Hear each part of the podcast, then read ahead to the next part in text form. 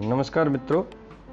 कल हम लोग बात कर रहे थे कि हम जिस तरह की छवि अपने दिमाग में अपनी बनाते हैं, सफलता उसी तरह से मिलती है।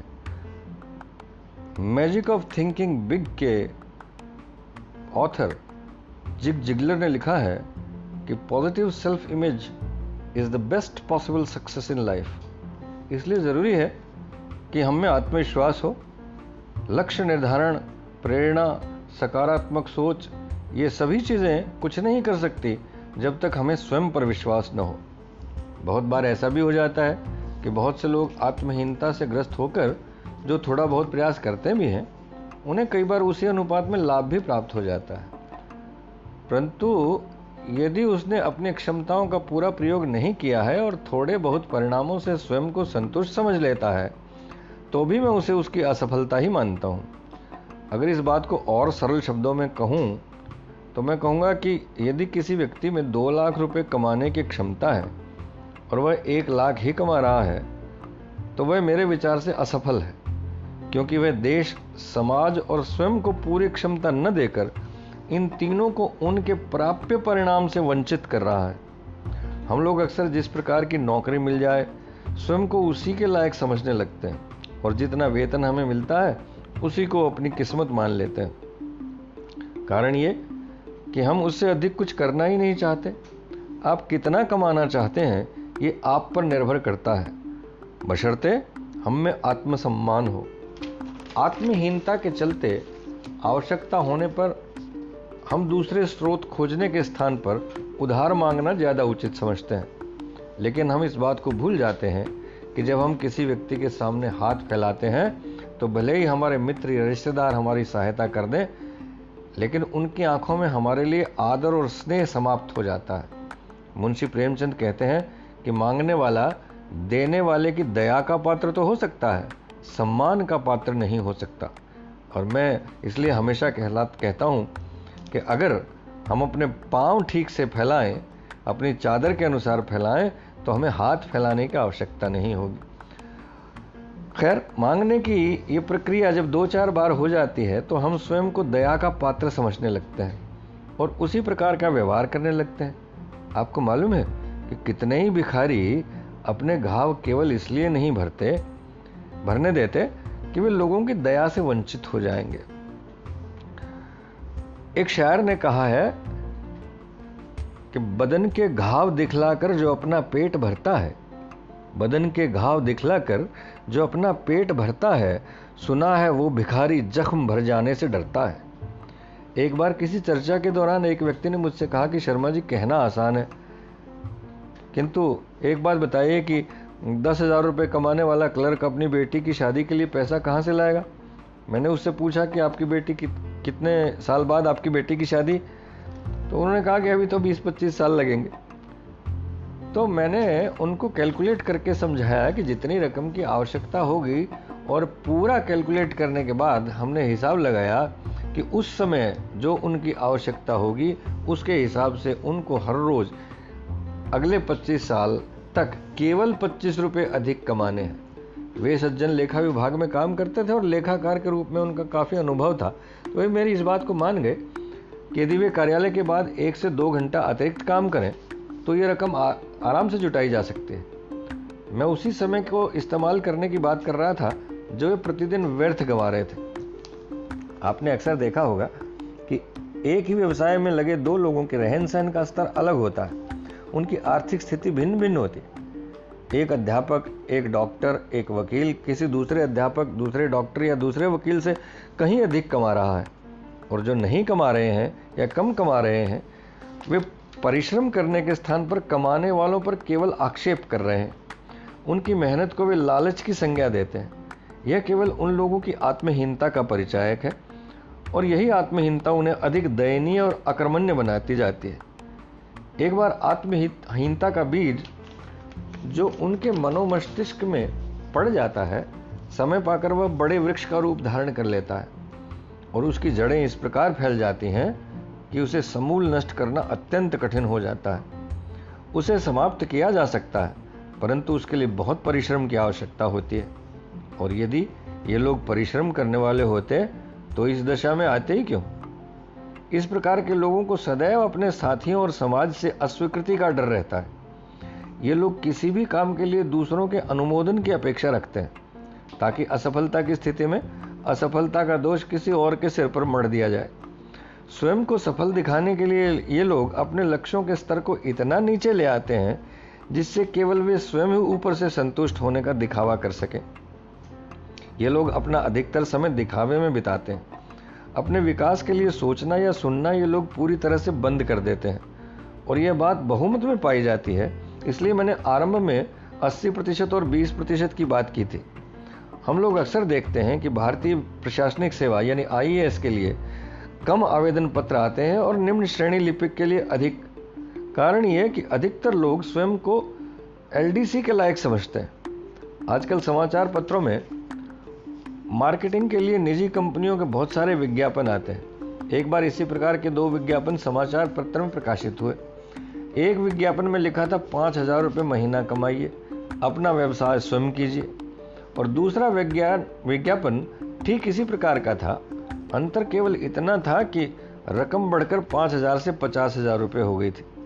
मुझे यह जानकर उस समय आश्चर्य हुआ कि दूसरे विज्ञापन के उत्तर में केवल पंद्रह आवेदन पत्र आए और पहले विज्ञापन के उत्तर में आवेदन पत्रों का अंबार लग गया। कारण वही था कि अधिकतर लोग जिन्होंने एक ही समाचार पत्र में यह विज्ञापन पढ़े, स्वयं को पाँच हज़ार के ही योग्य समझ रहे थे। तो इस प्रकार, जब लोग अपने आप को छोटा समझने लगते हैं तो धीरे धीरे उनकी उपलब्धियाँ भी इतनी ही हो जाती हैं। ये लोग इस प्रकार होते हैं कि जब इन लोगों के बीच का ही कोई व्यक्ति अपने परिश्रम के बल पर उन्नति करता है तो वे उसे गलत तरीके से की गई उन्नति बताकर नैतिकता की दुहाई देने लगते हैं। और अक्सर कहते हैं कि यदि हमने अमुक आदमी की तरह बेईमानी की होती तो आज हम उससे ऊपर पहुँच गए होते। लेकिन हमने अपने उसूलों से समझौता नहीं किया। मैं जानता हूँ कि इन लोगों का केवल एक ही उसूल होता है कि दूसरों, दूसरे व्यक्तियों की उपलब्धियों को अनैतिकता से हासिल की गई उपलब्धियाँ सिद्ध करना। उन्नति करने वालों को रिश्वतखोर, लालची, अनैतिक, चमचा आदि कहकर वे स्वयं को संतुष्ट अनुभव करते हैं।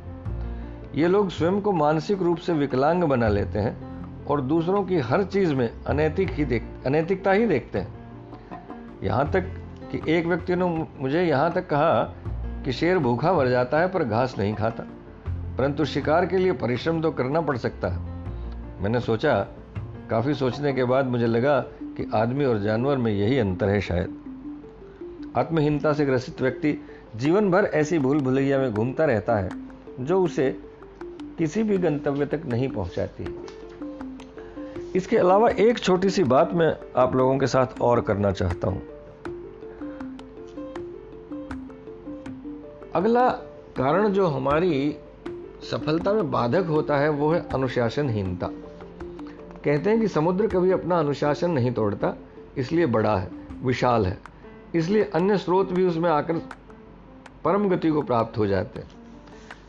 अगर मनुष्य को सफल होना है तो अनुशासन का पालन करना अत्यंत आवश्यक है। अनुशासनहीनता स्वयं में एक बहुत बड़ा दुर्गुण है, जो सफलता के लिए बाधक तत्व है। विशेष तौर पर मैं ये बात युवा लोगों के बारे में करना चाहता हूँ। कारण है कि बचपन में हम लोग अपने माता पिता के शासन में रहते हैं। वास्तव में युवावस्था ही हमारे सबसे अधिक उपलब्धियों का समय और यहीं आकर हम स्वयं के शासक हो जाते हैं। जो व्यक्ति आयु के इस काल में अनुशासन में रहना जानते हैं, सफलताएँ और उपलब्धियाँ जीवन भर उनके साथ रहती मैं जानता हूँ कि युवावस्था गंगा और जमुना की तरह तीव्र गति से बहने वाली नदी है, जो अनुशासनहीन होने पर खेतों को सटक जाती है, घरों को लील जाती है, परंतु यदि उसी तीव्र गति से बहने वाली धारा को अनुशासित कर दिया जाए तो बांधों के माध्यम से मनुष्य जाति के लिए बिजली पैदा करके जीवन को सुखद बना देती है। आप देखें, गांधी, नेहरू, सुभाष, राष्ट्रपति अब्दुल कलाम आदि कितने महान लोग हुए हैं हमारे सामने। इन सब लोगों में एक बात जो आम थी या जो कॉमन थी, वह ये था कि सभी अत्यंत अनुशासित व्यक्ति थे। गांधी जी के बारे में तो प्रसिद्ध है कि उन्होंने एक पत्रकार से बात करने के लिए इसलिए इनकार कर दिया था कि वह उनसे मिलने के लिए नियमित समय से कुछ देरी से पहुँचा था। जर्मन दर्शन शास्त्री कांट के बारे में प्रसिद्ध है कि वे रोज शाम को घूमने जाते थे तो ठीक चार बजे सायकाल एक पेड़ के नीचे से गुजरते थे और जब वे पेड़ के नीचे से गुजरते थे तो लोग उन्हें देखकर अपनी घड़ियाँ मिलाया करते थे। इसके अलावा, जितने भी लोग ऐसे हुए जिन्होंने आत्मानुशासन का पालन किया, वे सदैव मानवता के लिए विना सॉरी आत्मानुशासन का पालन नहीं किया। वे सदैव मानवता के लिए विनाशकारी ही सिद्ध हुए। वह चाहे हिटलर हो, कैसर हो, मुसोलनी हो या कोई अन्य। यहाँ अनुशासन से मेरा तात्पर्य केवल समयबद्धता से नहीं है, बल्कि सामाजिक, धार्मिक, आत्मिक, यहाँ तक कि आर्थिक अनुशासन भी होना चाहिए।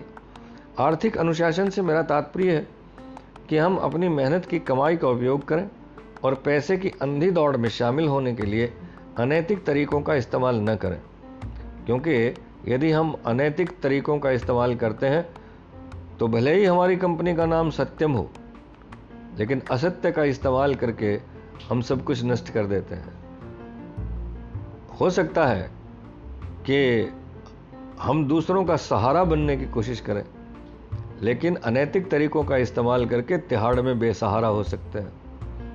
हो सकता है कि हम एयर किंग हों लेकिन हमें देश से भागना भी पड़ सकता है। मेरा मतलब आप अच्छी तरह से समझ रहे हैं।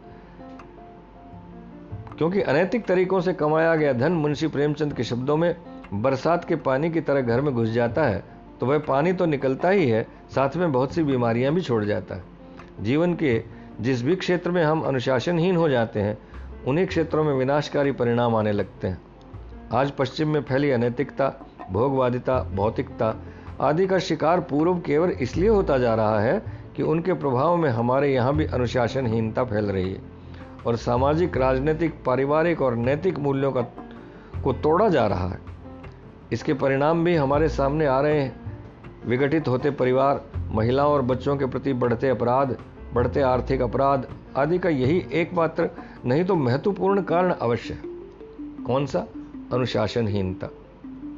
इसलिए मैं कभी कभी ये भी कहता हूँ कि जो पश्चिम का अंधानुकरण करते हैं, उनके लिए विशेष तौर से कि ध्यान रखिए कि सूर्य भी जब जब पश्चिम में जाता है, डूबता ही है। इसलिए जब किसी परिवार में कोई बच्चा जन्म लेता था तो होश संभालते ही उसे पारिवारिक अनुशासन में रहने का तरीका सिखाया जाता था। इसके बाद विद्यालय में विद्यार्थियों को अनुशासित रहना सिखाया जाता था। यदि किसी देश की पुलिस अनुशासित न हो या फौज अनुशासित न हो तो उस देश के नागरिकों की स्थिति क्या होगी? इस प्रकार यदि हमारे विचार, हमारे कर्म अनुशासित हों तो ही हम जीवन में सफलताएँ प्राप्त कर सकते हैं। इससे अगले एपिसोड के लिए, अगले सप्ताह फिर बात करेंगे। एक सप्ताह के लिए आपसे अनुमति, धन्यवाद।